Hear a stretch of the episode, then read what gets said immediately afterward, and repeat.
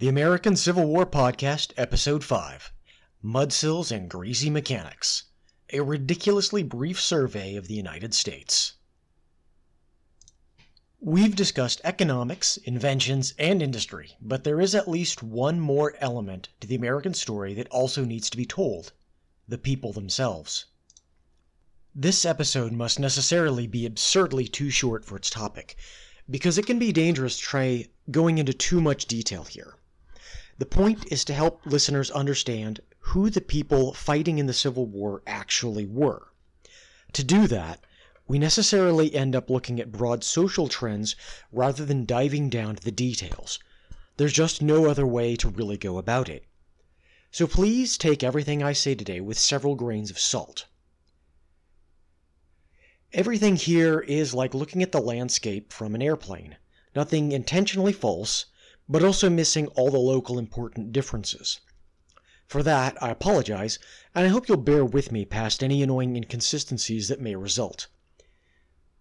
Additionally, I can't even cover every state, and certainly not all of them in the detail that a deep historical work should, but hopefully this will explain the major peoples of importance and their homes. If there's a single fact that should be gotten across, though, is that the Civil War was emphatically not fought between a single North and a South. Neither of these sections was unified. In fact, the regions were not unified, and not even the states within them were unified, either in ideology or politics or purpose. Americans never have, and likely never will, be quite that unified on anything. The one constant in human history appears that we constantly argue with one another. So understand up front that this discussion is again wildly oversimplified. I well understand that I'm telling a wildly oversimplified story here, and that it may still be extremely useful material. At the same time, simplification seems appropriate because many of the state level differences present during the Revolutionary period had faded.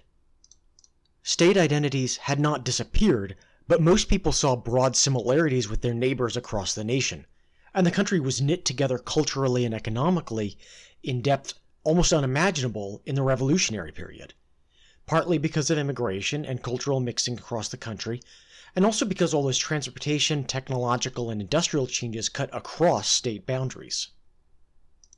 This is one reason among many that the Civil War appears almost absurd in historical hindsight, as well as brutally tragic.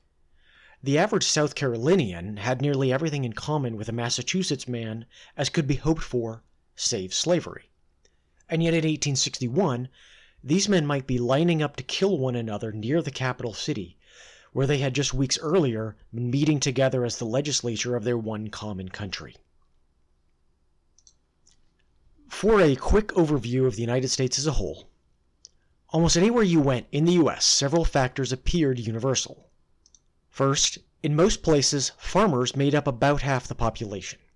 Although the country was becoming more urban in this period, mechanical labor had not quite arrived on the farms, and would not until the Civil War itself. Because of this, farmers had plenty of work to go around, and with the transportation revolution, had an easier than ever time selling the produce. Cheap land could still be had for would be farmers almost everywhere, and while it might not always be the best land, it would usually do. Thus, there was a lack of an economic push into the cities. However, even skilled craftsmen didn't necessarily live in the cities either, but many still dwelled in the scattered towns and villages around the country. That said, I don't want to emphasize this too much, because major cities such as New York and Philadelphia certainly existed, and they caused a growing urban population that would only increase with time. Second, at this time, most inhabitants of the country still held very tightly to Protestantism, and many cultural assumptions rested on that. Yet at the same time, most Americans experienced very little religious friction with other particular churches. Most often, a Pennsylvania Quaker, for instance, had no real difficulty associating with his Presbyterian neighbor, although a few unusually radical or perhaps culturally bizarre sects could stress this overall tolerance.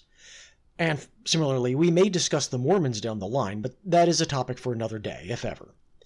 The one fracture point that did eventually come up in American religious life, however, was slavery. It eventually caused the Baptists and Methodists to literally split their churches on the subject, and quite a few unpleasant arguments followed in other church meeting halls. Finally, Americans shared a common history, literature, and overall values. Most Americans believed in hard work and often scoffed at social pretensions, which indeed dropped sharply over time following the Revolution.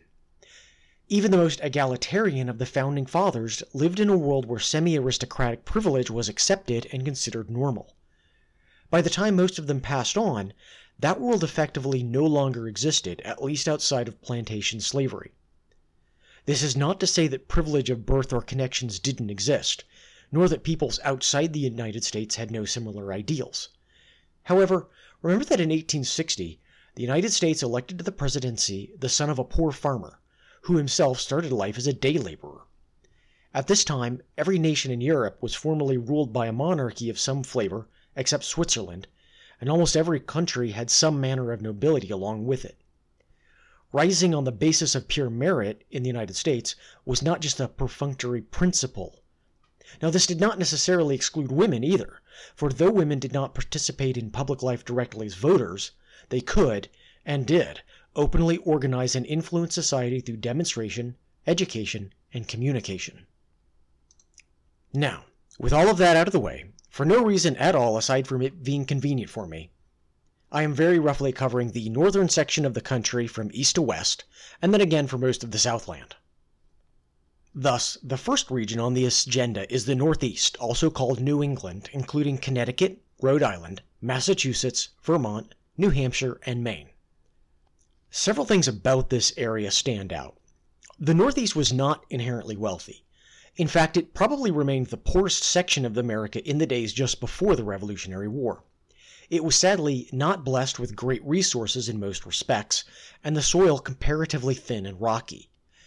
Yet its settlers had placed a great emphasis on commerce and education, which did prove its value as the region boomed following independence. The states in this region, then and now, remain quite small, but that contributed to a great deal of attention towards local problems and arguably a more responsive government given the relative nearness of state geography. In addition to all of this, the great concentration of excellent universities gave New England an outsized importance on national economy and culture.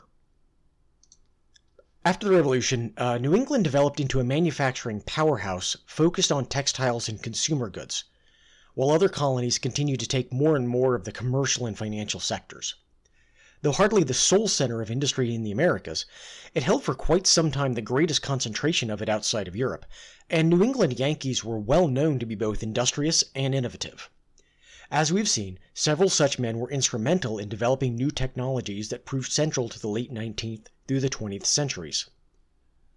New England states tended towards intensive development and more urbanization, at least in the coastal cities with better harbors. In the social realm, New England was no calm, politically dull backwater either, and they moved ahead on public issues as well as business. Several of the early colonies profited, and profited greatly, from the slave trade, but in the early years of the Republic had themselves turned to abolitionism, partly due to a strong evangelical or Calvinist bent among much of the population. There absolutely lay a powerful ideological component to this, but there also existed an economic and political logic, because abolition could, in theory, drastically cut the strength and influence of the Southeast, the most significant rival for New England's influence on the national stage. Conversely, many of those immensely productive factories we'd mentioned took the form of mills and looms, buying cotton by the ton leading to the rise of a political faction among some manufacturers or shippers known as the Cotton Whigs, who tended to be broadly liberal in sympathies but implicitly pro slavery. Additionally, uh, as we've discussed again, among all of this, we see many strikes and reform movements for limited work hours, better pay, and the declining use of child labor. This divide was also set amidst the backdrop of the rapid growth of the country westward, and the loss of power and prestige it caused the Northeast. While New England benefited from this growth through expanding markets, the former middle colonies, especially New York, gained much, much more. The entirety of New England held 3 million citizens, But this was no more than a drop compared to the national population, largely because some of the mighty later waves of migration had not yet crashed onto the northern shores and swelled the population of New England cities. This brings us to those middle states New York, Pennsylvania, New Jersey, and Delaware. These were hardly trivial even at the time of the Revolutionary War, but the early period of the Republic was their time to truly shine. New York City began its explosive growth phase, aided by its perfect position to take advantage of internal and external trade, and eclipsed Philadelphia in size easily. Meanwhile, these states were also very well placed to dominate the expansion of trade westward. It was no accident that New York saw the advantages of building canals early, because New York City, in addition to having excellent harborage, also lay relatively close to the Great Lakes, and thus was far easier to link up compared to most American cities. As is the way of transportation, more road and rail growth then added onto the value of this network and allowed New York City to become the powerhouse commercial hub for the United States, and later to become its financial center as well. New York banks, in part, financed the country, and along the way began building up a locus for stock trading at the old city edge, that is, Wall Street. New York State had a few quirks regarding slavery. Although an anti slavery movement started early, it lacked the strength to carry through on its plans of gradual emancipation, partly because of the influence of the Dutch population, which is its own wild diversion to explore. In brief, however, just as Dutch merchants had brought slavery to the colonies in the form of Virginia, they also brought it to their own colony of New Amsterdam. In the immediate region around New York City, quite a few towns still spoke Dutch as a primary language long after independence. They resisted the imposition into their affairs from English speakers, including into slavery, but of course they were hardly the only slaveholders in the region. In the end, it took years of haggling and pressure to finally begin the liberation of New York, which passed an abolition law in 1817 that took full effect by 1827. However, New York isn't now and wasn't then the entirety of the region. New Jersey, though not as wealthy or influential as, as its larger neighbors, was still very heavily populated and an industrial center in its own right. Additionally, it naturally benefited greatly from the growth of New York City while being able to chart its own path. Because of its prime location between Philadelphia and New York, with Baltimore just beyond, New Jersey became crucially important to the transportation infrastructure of the early republic, including creating and breaking several transportation monopolies. As an example, Cornelius Vanderbilt owed a great deal of his legendary wealth to activities in New Jersey, and the state in turn owed much of its developing success to the Hudson and Delaware rivers, their steamboats, and later the railroads crisscrossing the state, as it lacked deep mineral resources or ocean harbors of its own. By contrast, Pennsylvania perhaps had the greatest resource surplus of any eastern state, and would be propelled to even greater economic heights as the burgeoning heavy industries exploded just before and during the Civil War. The American oil industry began there because, as it turns out, Pennsylvania's oil happened to be easily accessed, so near the surface, in fact, that it sometimes spouted up without drilling. The state became the inadvertent founder of the oil based energy economy for the world in a way, Yet Pennsylvania was also a major coal producing region even before that, and this also spurred the growth of steel production too from the iron rich hills. Pennsylvania would soon prove crucial to the Union war effort in countless ways, and held considerably more industrial capacity than the entire South combined. Now, as a state, it was hardly unique in that, for both New York and comparatively tiny Massachusetts boasted the same. Yet during the Civil War, Pennsylvania well, their foundries and arsenals poured an absolute river of cannon and iron plate into the war effort. And uniquely, Pennsylvania faced both the western and eastern theaters of war, and so the productivity of Pittsburgh fueled the war effort in Missouri, Tennessee, and the Mississippi region as well as northern Virginia. Finally, Pennsylvania was the most abolitionist state in all of the mid Atlantic region and hosted the American Anti Slavery Society, of which quite a number of famous founders became early members. This seems to have been in part the legacy of its Quaker founders, but also because Pennsylvania bordered Maryland and Virginia, making it an attractive home base for those who sought to actively help slaves escape or undermine the peculiar institution. Despite being overshadowed by her big neighbors, Delaware is perhaps the most interesting state to study in the antebellum period, precisely because it bordered the South yet wasn't quite a part of it. Delaware served as a mixing ground for Southern and Northern men alike, who joined the descendants of Dutch and Scandinavian settlers and established a thriving economy with slave plantations, but not dependent on it. The tide of slavery began to turn in its own time, however, after a wave of voluntary manumissions in the colony. Delaware, along with Kentucky, were the states most firmly wedded to the status quo before the Civil War and would resist radical change during the conflict. However, with relatively little electoral impact or strategic significance, Delaware couldn't exercise the same kind of cultural or social influence as Kentucky. On the whole, the entire mid Atlantic was lukewarmly abolitionist on the issue of slavery, but would still be strongly pro Union and pro war, with a few unusual exceptions, as we will see. This meant immense weight pressing, if gently, towards anti slavery causes, since New York alone held nearly 4 million souls, with nearly 3 million more in Pennsylvania and well over 600,000 in New Jersey. This together was somewhat more free citizens than the entire South in 1860. Continuing westward, we come to the Midwest, also sometimes called the Old Northwest because it was the original northwestern frontier of the United States. The Midwest is an extremely large region, but its geography presents numerous and unique transportation challenges and an equal number of opportunities, for it spans the ground between the Great Lakes and the Ohio Mississippi riverways. At the time of the Civil War era, the Midwest strongly focused on agriculture given the fertile soil of the states of Ohio, Indiana, Illinois, Michigan, Iowa, Missouri, and eventually Minnesota. Kansas, as we will see, was not quite a state, but its story will play a critical role in sparking the war. In the antebellum era, the Midwest was a rapidly growing region with a surprisingly diverse population, partly owing to immigration following the failed revolutions of 1848. Culturally, however, the Midwest formed a broad middle of American society, often fiercely resistant to elite imposition. Furthermore, elites in the Midwest tended to decidedly less extremes of power compared to, say, New York or Charleston. That didn't mean there were no wealthy families, just that their fortunes looked rather less extreme compared to the average man. Likewise, said average man could more realistically aspire to some reasonable amount of farm property of his or her own, although cash wages might be harder to come by and cities relatively rare.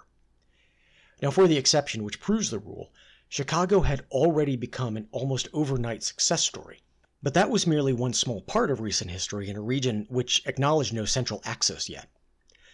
While we don't have time to explore all of these states, although I would like to, it is important to know who lived in them because of the politics of the region, which are going to play a very strong role in deciding the outcome of the war.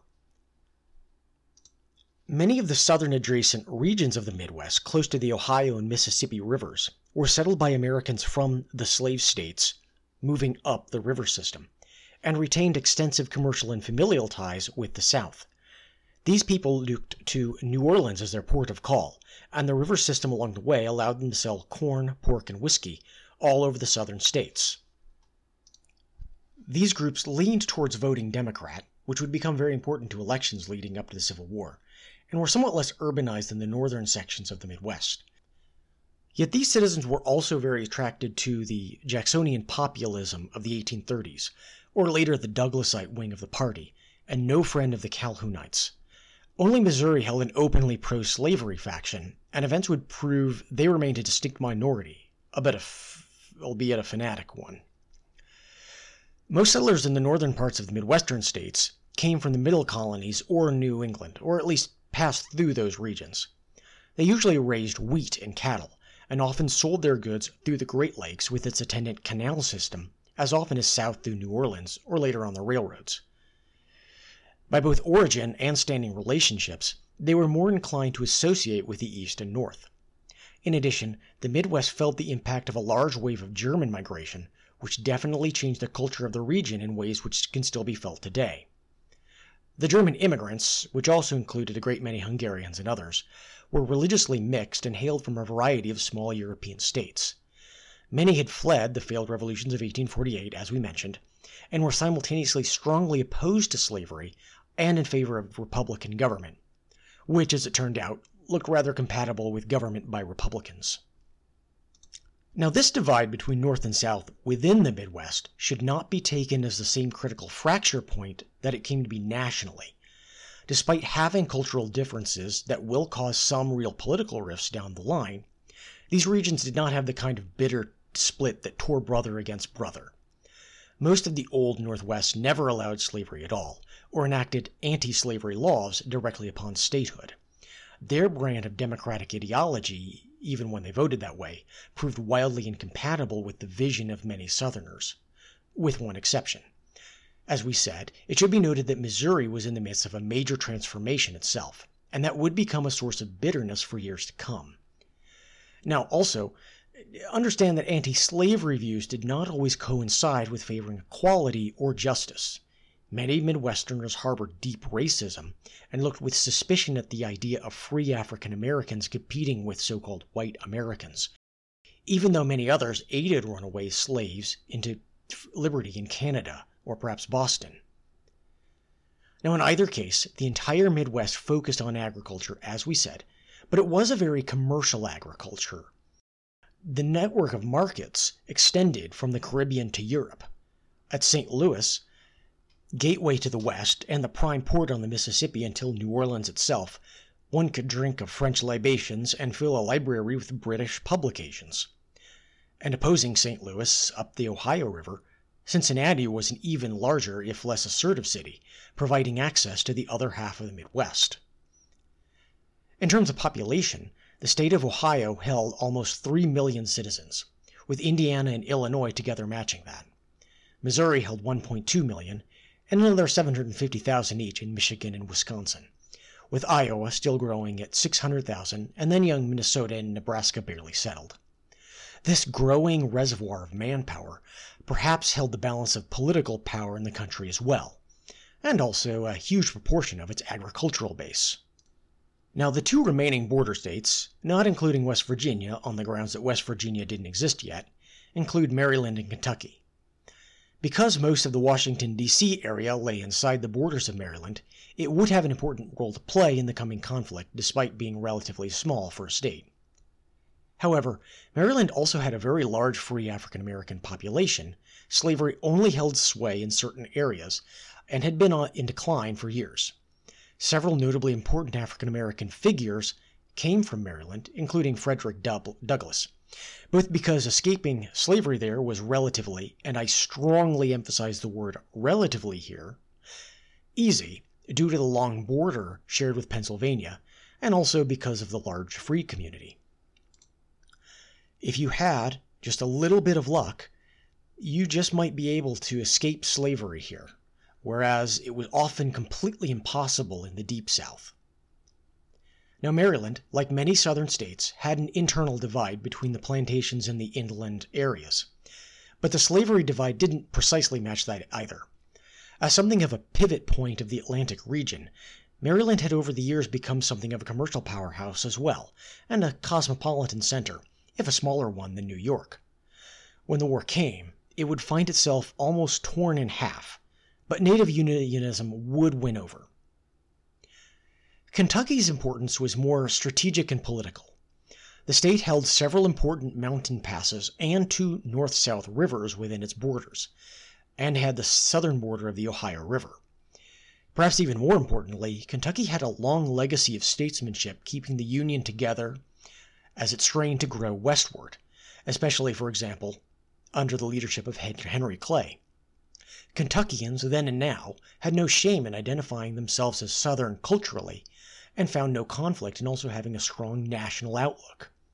As the more or less literal crossroads of the country, Kentucky had been an early leader in calling for road and bridge infrastructure to bind the nation together, physically and perhaps morally. In its own way, Kentucky was something like a less powerful, but equally confident, younger sibling to Virginia and heir to some of its Revolutionary era political ideology. Like Virginia, Kentucky was oriented around tobacco somewhat more than cotton, and tobacco wasn't as tightly bound to the slave labor model. Abolition here lay very dormant, but its roots went deeper than one might expect, as ironically many yeoman farmers who settled Kentucky had traveled there from Virginia in search of richer soil and more opportunity. From here, we turn to the sunny South, beginning with, yeah, you probably guessed it, Virginia. Virginia was nigh a region unto itself, and technically a border state, though usually considered part of the Upper South. Culturally and politically, it held more influence than perhaps any other state in the nation except maybe New York. Here lay the heart of Anglicanism and the center of gravity of the early republic, as well as the home of Washington, Jefferson, and Madison, among many other American heroes and presidents. Yet much of its importance and power had diminished greatly since the Revolutionary War, a fact which greatly annoyed its leadership.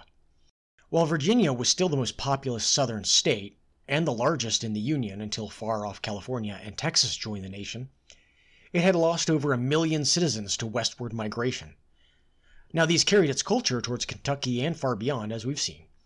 But the American exodus still drained Virginia of its voting power and influence on the national stage.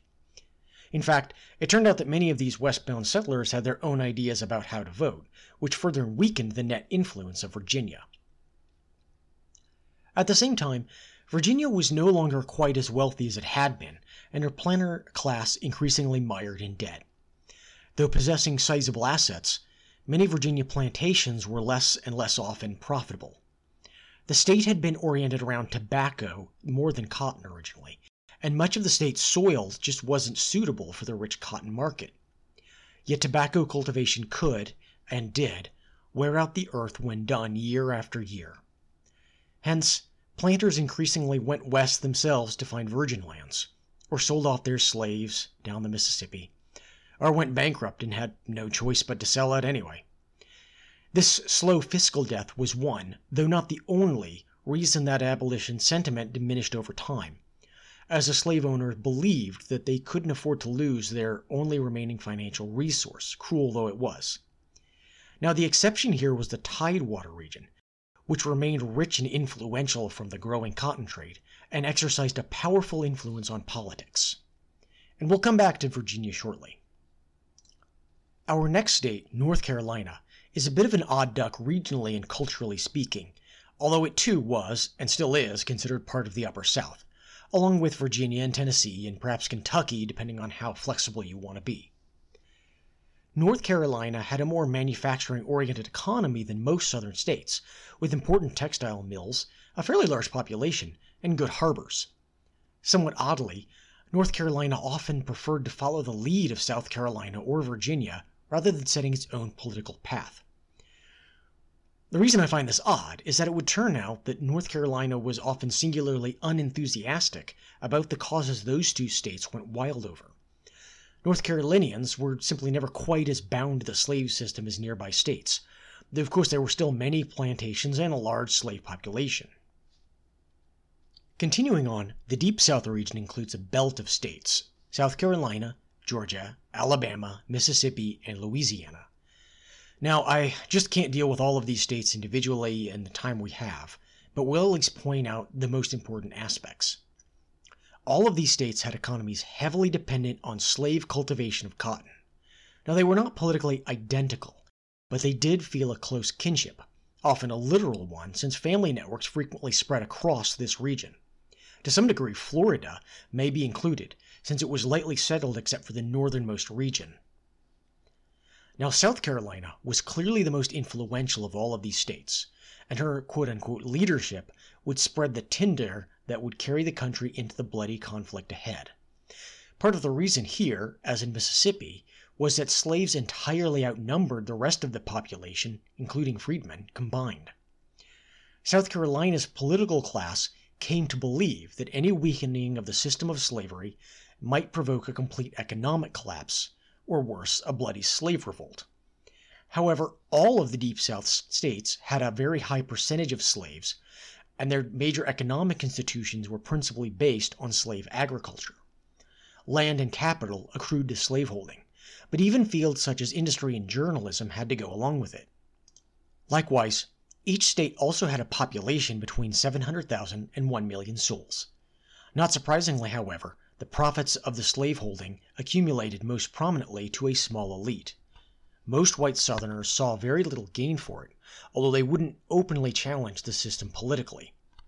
Naturally, African Americans saw only the losses, and we shouldn't ignore them or treat their concerns as secondary here. They were Americans and Southerners also. While South Carolina claimed social influence, Louisiana, by contrast, remained the most financially and commercially important. Outside of being the major center of French culture and Catholicism in the United States, it also held the South's largest city by far, New Orleans, the only southern city to rival New York or Philadelphia for urban culture and development. Moreover, this wasn't merely a big town, but one of the single most important ports in the world.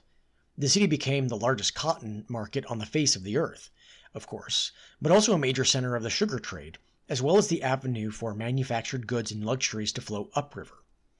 Furthermore, the city's warehouses stored tons upon tons of grain from the Midwest, which could be carried downriver inexpensively in barges instead of using the railroads or canals, and which then filled hungry bellies around the world. Significant to the history of Louisiana and New Orleans, the original French settlers had a more complex attitude towards race and slavery than the Anglophones who later joined them. Now, to be 100% clear here, I am making no judgment on whether any version of slavery was better or worse, just that they added all kinds of convoluted class divisions and exceptions. As part of this complexity, a sizable group of mixed race slave owners lived in the state and counted themselves as proud as any white master in, on the Mississippi. Now, white Americans didn't necessarily respect them socially more than they would other African Americans, but the free mixed race Creoles also didn't challenge the existing hierarchy and were therefore largely tolerable within the Southern racial system. However, remember because this community will have its own part to play during the Civil War and in trying to move past it afterwards.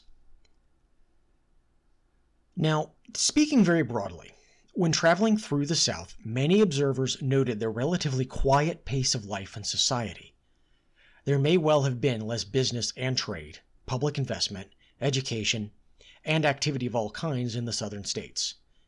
For the most part, of course, only white southern males engaged in these activities, and not all of them.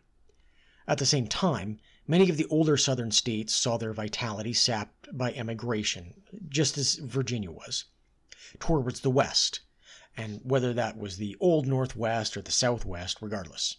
And they leave, left behind basically the less fruitful land in the South. Where northern cities and states were often replenished by immigration abroad, however, southern ones had fewer opportunities and proportionately fewer immigrants. After all, immigrants often arrived with little wealth and often more enthusiastic energy than skill, but unskilled labor opportunities remained dominated by masters and their gangs of slaves for hire. This made it much more difficult for people to ascend up the economic ladder, unless they could somehow manage to get land and slaves themselves. Now, skilled tradesmen, or merchants and bankers and other professionals might do very well in the South, of course, but even then, the South attracted noticeably less immigration than any northern region. Now, in all of this, you may have noticed that I skipped over Tennessee. The reason for that is because this state in particular bears looking at later on, so I will go over it in detail at that time. The campaigns in Tennessee will occupy many episodes, and it deserves as much detail as Northern Virginia. Apart from that, we have the huge lands of the West, including Texas, all far beyond the mighty Mississippi. However, for a variety of reasons, these are only going to be partly relevant to the war itself, and mostly in the decades leading up to it rather than during the war. Besides, Texas is getting its own episode shortly. I will, however, discuss a region partly inside the South that deserves a bit of recognition the Appalachians. Stretching from New York to Alabama, the Appalachians are a relatively low slung mountain range that form the western borders of the original 13 colonies. The hills and peaks don't intimidate the traveler as the Rockies or Alps do, for these are ancient stones, one of the oldest ranges in the world yet they were rough enough to slow down European settlement. Those who did land here before independence tended to come from the border of Scotland and England, and have a long history of fighting with each other. They thrived in the conflict of the Revolution and opened the way to further colonization. They also had very little use for slavery, sneered at social privilege, and happily fought with and or intermarried with Native Americans. They stood astride the party systems of the country and cared very little for what outsiders thought of them. There's also a long history of said outsiders engaging in wild exaggeration or outright invention when dealing with the rough and often ill educated, but tough and culturally vibrant Appalachian people. Many Americans sneered at them as hillbillies or inbred hicks. However, I bring the region and its people up in particular because they are going to have a noticeable impact on the Civil War. The Appalachian regions will resist, sometimes violently, the imposition of a slave owner's regime, which made it politically necessary for Abraham Lincoln to try to occupy those regions. Indeed, the fear that these people would flip to the Republicans partly drove secession itself. Additionally, Virginia in 1860 looked quite a bit different than today because it included the not yet formed state of West Virginia.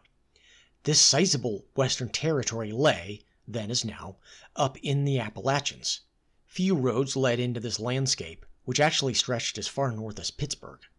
Although hardly abolitionist in sentiment, a huge cultural gap existed between the planters' glittering world of moonlight and magnolias and cotton and slaves on the one hand, and the hard-scrabble farm communities high in the hills on the other. The benefits of industrialization largely passed this territory, save for a single rail line that ran from the Ohio River to Baltimore. And while I apologize for talking your ear off about all of that, that's as much as I could cram into this episode without really digging into the individual history, politics, and culture of each state on a level that would be hard to keep relevant. Hopefully, this will be useful in trying to keep the major groups organized in your mind. Next week, we begin diving into the original and serious political history that, in my view, sparked the long road to civil war. Join us next week for episode 6 The Tariff of Abominations.